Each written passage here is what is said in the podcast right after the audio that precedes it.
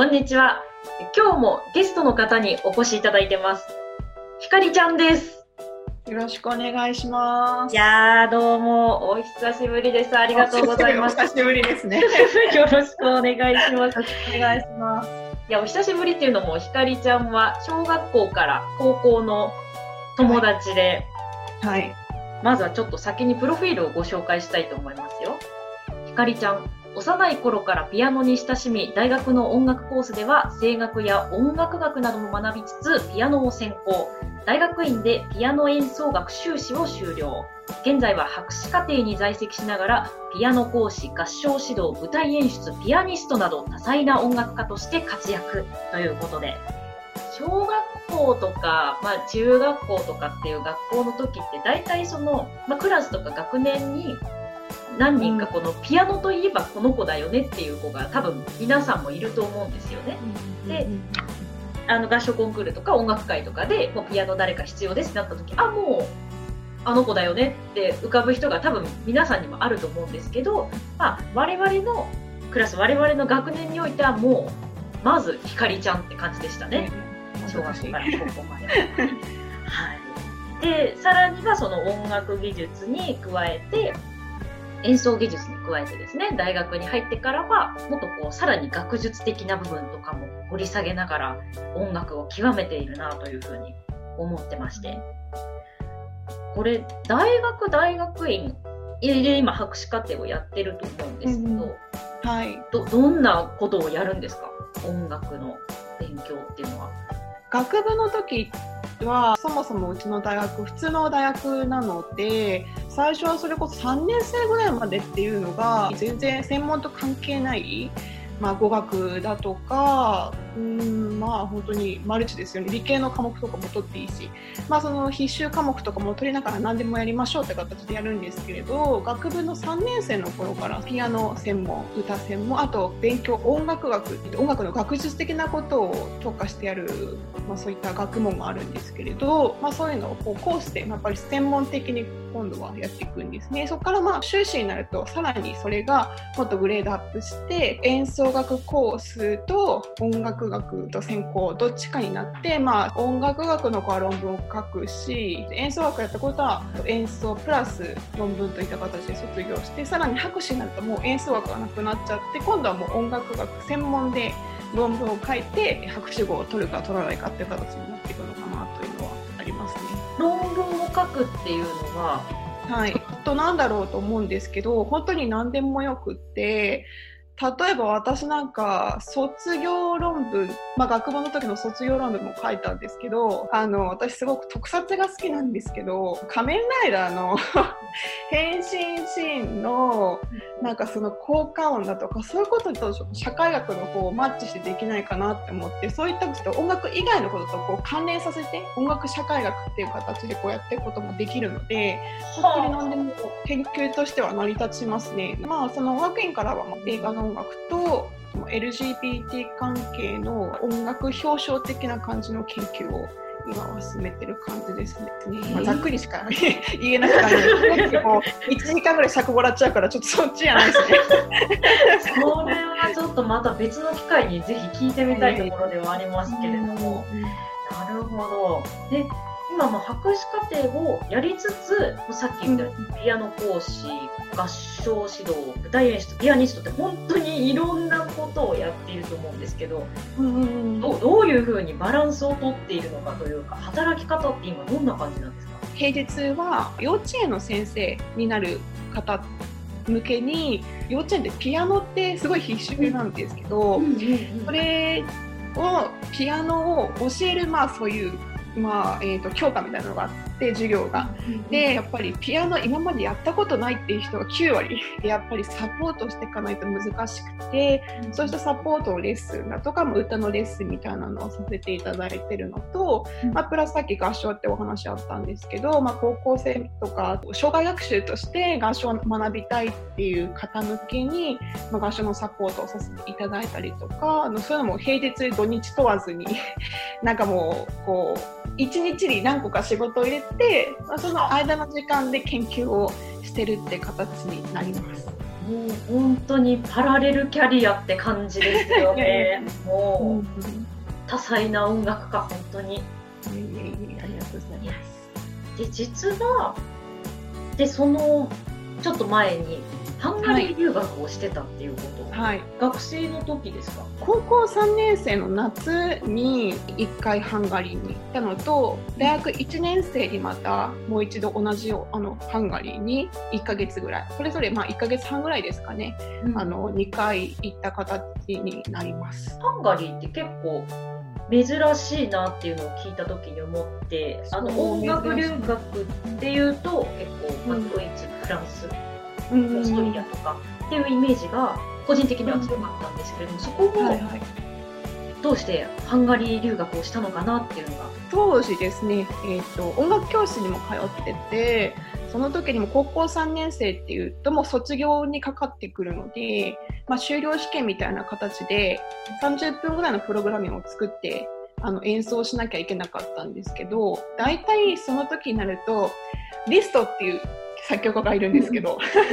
まあ、教室技巧的な形で高校3年生とか大学生になってある程度弾ける子って、まあ、リストも弾けるだろうって安直なこういう考え方がなんとなく多分出てくるみたいでだからちょっとリスト挑戦してみないっていう域に入ってくるんですよね。でその時にそうリストと、まあ、あと管理してバルトークって作曲家の、えーと、曲目をその30分の演奏のプログラムでやる予定だったんですけどやってるんだって言った時にハンガリーにゆかりのある、まあ、現地の方なんですけれど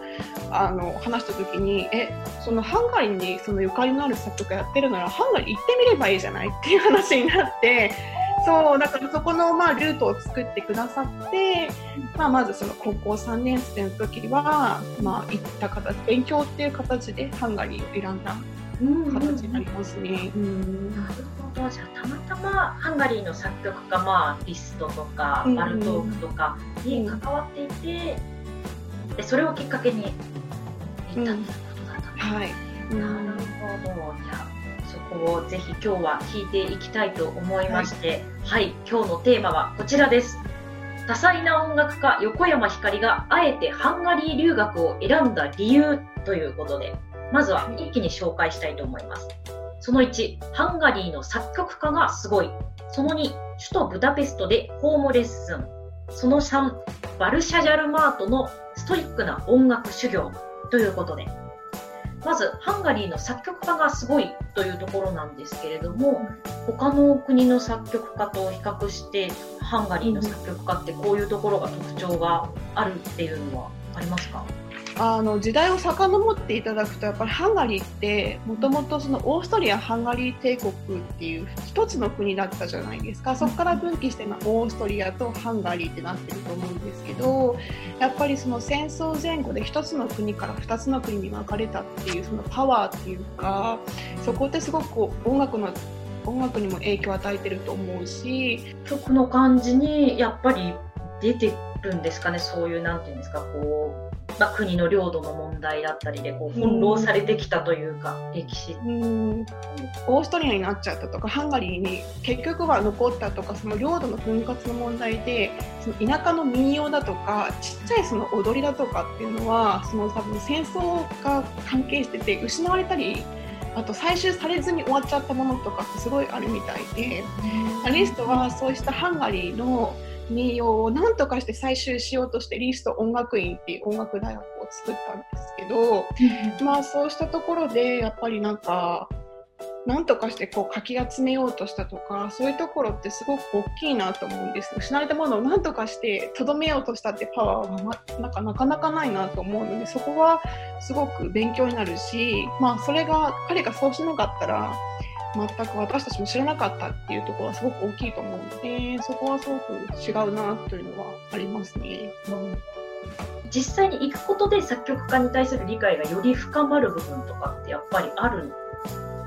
生まれた時からその音楽に触れてる人たちと会話したりだとか、うん、なんとなくこう生活の中で音楽を取り入れてるとするとなんかやっぱりちょっと勉強その空気っていうか空気感に触れるだけでもすごく勉強になるなってところはありましたね。具体的に言うと多分鼻歌歌ったりとかちょっと口ずさむ音楽ってやっぱり日本とままあ全然違うしそうしたこう口ずさんだ時のリズムだとか、うん。音階だとかそういうのってやっぱり現地に行かないと分かんないことじゃないですか。なんかそういうのってやっぱり、まあ、それが、まあ、空気感って言ったらあれ抽象的で申し訳ないんですけど、まあ、そういうことを触れたのはすごく勉強になったなとは思います。ハンガリーの空気感って形容詞で表すとどういう感じですか、すごく日本人に近いなと思ったんですよね。なんとなくなんですけど、やっぱり日本人もこう土臭いっていうか、まあ、まあ多分私たちも田舎に行った時になんか懐かしいなって思うことってことは多分ベースとしては持ってるんじゃないかなって思うので、うんなんかそういうとこが似てて、なんかハンガリーってもう懐かしい。なんかそういうのがすごく空気感としてあったのはすごく自分もびっくりしました。まあヨーロッパっていうとなんかやっぱおはいそっていうかうんうんうんちょっと違うなって思っちゃうんだけど、ハンガリーとはだからそこはすごく違ったなびっくりいいけてそれは良かったなって思う、うん、ポイントでもあるかなっていうのはありますね。本当確かにハンガリーってこう祖先がアジア系の民族だったんじゃないかみたいなことも言われているようなのでもしかしたらそういうのがこう音楽だったり日常の音に出てくるのかもしれないです、2つ目のポイントなのですが、うん首都ブダペストでホームレッスンということで、ブダペストで留学をしていたのが、は時期としては高校3はい。年、生の時うんに、夏、うん。はい。ホームレッスンって響きがもうおしゃれというかそれだけであ 音楽の人っていう感じがするんですけどこれって日本でもいうん。日本の音楽家の間では一般的な感じなんですか？あなんか言葉にカタカナにするとおしゃれな感じですけど要は自宅レッスンと一緒で、その行った時期がですねちょうどそのいあの着いた先生がそれこそリスト学院の先生だったんですけどちょうど夏休みの期間中だったんですよ。なので、まあ、実際大学も空いてない、まあ、空いてるって言っても多分レッスンはできないから、先生の自宅にお邪魔してホームレッスンをしていただくって形だったので多分日本も 例えば音楽教室通ってる人は音楽教室のやってない期間にちょっと先生のところに遊びに行ってレッスンをしていただくっていうのもあると思うしもともとそういった自宅レッスンをされている先生方メインにされている方そうしたホームレッスンを多分主体的にやられてると思うのでそこは、まあ、海外と日本共通で普通にあるかなとは思います。そうかななるほどなるほどちょっと身近に感じてきました 日本のホームレッスンとそのブダペストでひかりちゃんがやってたホームレッスンっていうのはなんか違いとかは感じました？かホームレッスンの時間がすごく長かったです。大体多分日本で受けるレッスンって1時間とかが多分限度、まあ、その先生方によると思うんですけどその外、えー、とハンガリーに行った時は、まあ、2時間とかほん本当にみっちりで。へえ そうで私が日本でついていた先生でホームレッスンをした場合ってちょっとまあ寒暖とかしてちょっと休憩も挟みながらレッスンっていうのが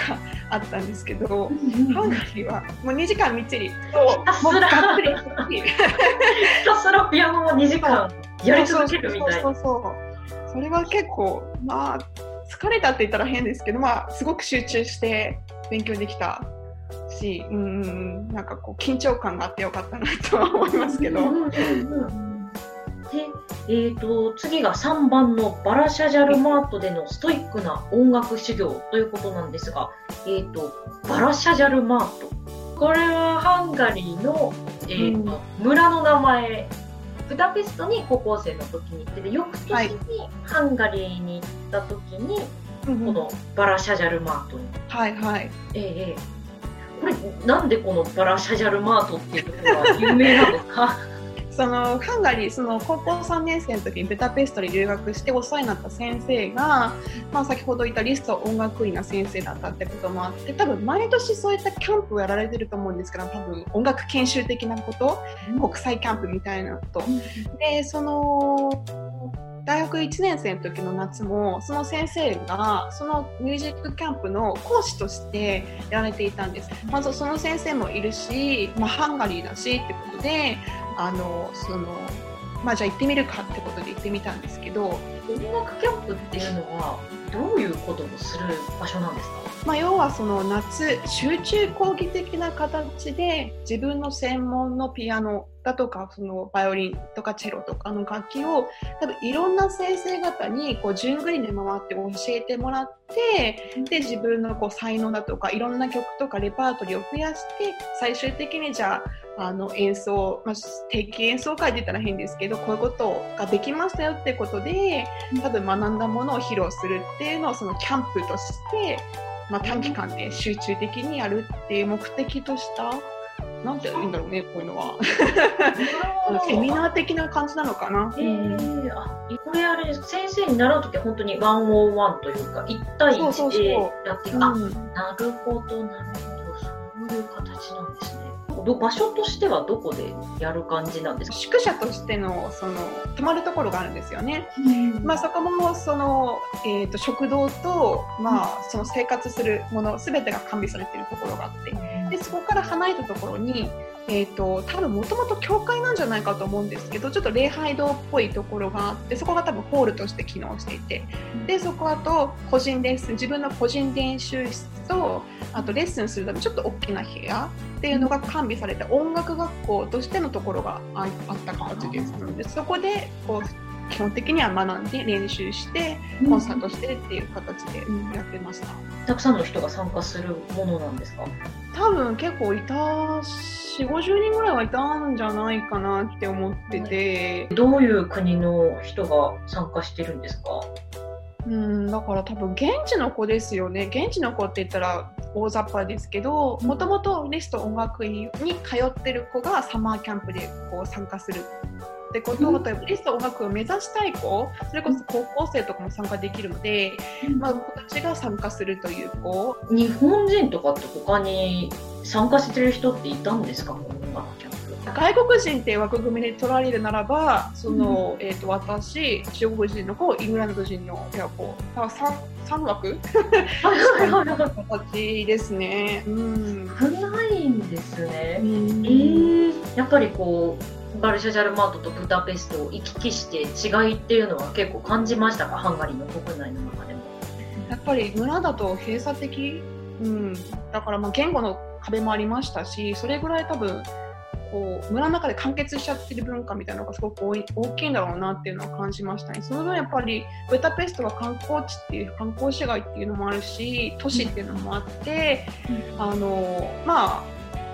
物流だとか人の行き来だとかそういうことはすごく回ってる感じ。なのですごく格差っていうのかな。すごいそれを感じましたね。うん。あれなんですね。あんまり英語が通じない感じ。そうだから先ほど言ったやっぱりオーストリア・ハンガリー帝国のすごく歴史を色濃く感じたなっていう瞬間だったのもあるんですけど、うん、あのまあ後から聞いたのは英語よりもやっぱりドイツ語とマジャル、まあ、マジャル語もいいんですけどどうしか喋れない人が多いから現地の人だから英語喋れる人若い人は喋れる子いましたけど、うんうん、ちょっとやっぱあの片言の子が多かったなっていうイメージはありますブダペストは全然英語は全然みんなベラベラ喋れますしそう、うん全然それは不便なく過ごせました。はい、そっかそっか。やっぱり地方に行くとやっぱりこうまだ歴史の影響とか結構残っているっていう形で。うんは本当に何もなくて娯楽が全くないから、うん、なんかひたすら練習室にこもってピアノ練習してましたよね。はだからテレビも見れなかったんですよ。あなんかまあ、寮に1つぐらいはあったのかもしれないけどその部屋にはテレビがついてなかったので本当にパソコン持ってってもインターネットつなげないしみたいな。すごくだからそこはなんかストイックな音楽勉強の生活をしてた感じですね。はあ、ピアノの練習あれですかそのキャンプで先生から、まあ、教えてもらう時間があって、うん、もうそこ以外で自主練習として、うん、そうそう、うん、っていうのもできる形なんですね。はいはいまあ、大学1年生だったってこともあってやっぱりあの夏休みの期間中ですけどやっぱりあの日本に戻ってきたら後期のあの授業があるわけじゃないですか、うん、まあ、そういうことも含めてレパートリーを増やしたりだとか自分で勉強したいものをあの持ってきてやったりとかそういうのはしてましたね。うん、どのくらい練習してました1日けどねあの練習数もすごく数が少なかったの。一応交代制なんですよ、1時間交代制みたいな。けど、あのね現地人現地の方も真面目な子はねそうやってあ交換だよって言って交換するんですけど大体来ないのが多かったんで ぶっ続けで23時間とか練習してまた帰ってきて練習してみたいな感じをしてましたね結構。すごいですね、やっぱりなんかやることないんだもんだって、それ以外に。そっか、そういうところだと打ち込めるっていうのはあるかもしれない。本屋さんとかあればいいんだけど、本屋さんどこよみたいな感じだし。ありがとうございます。ということで、今日はですね、多彩な音楽家、横山ひかりがあえてハンガリー留学を選んだ理由ということで、ハンガリー留学のお話をしていただきました。ありがとうございました。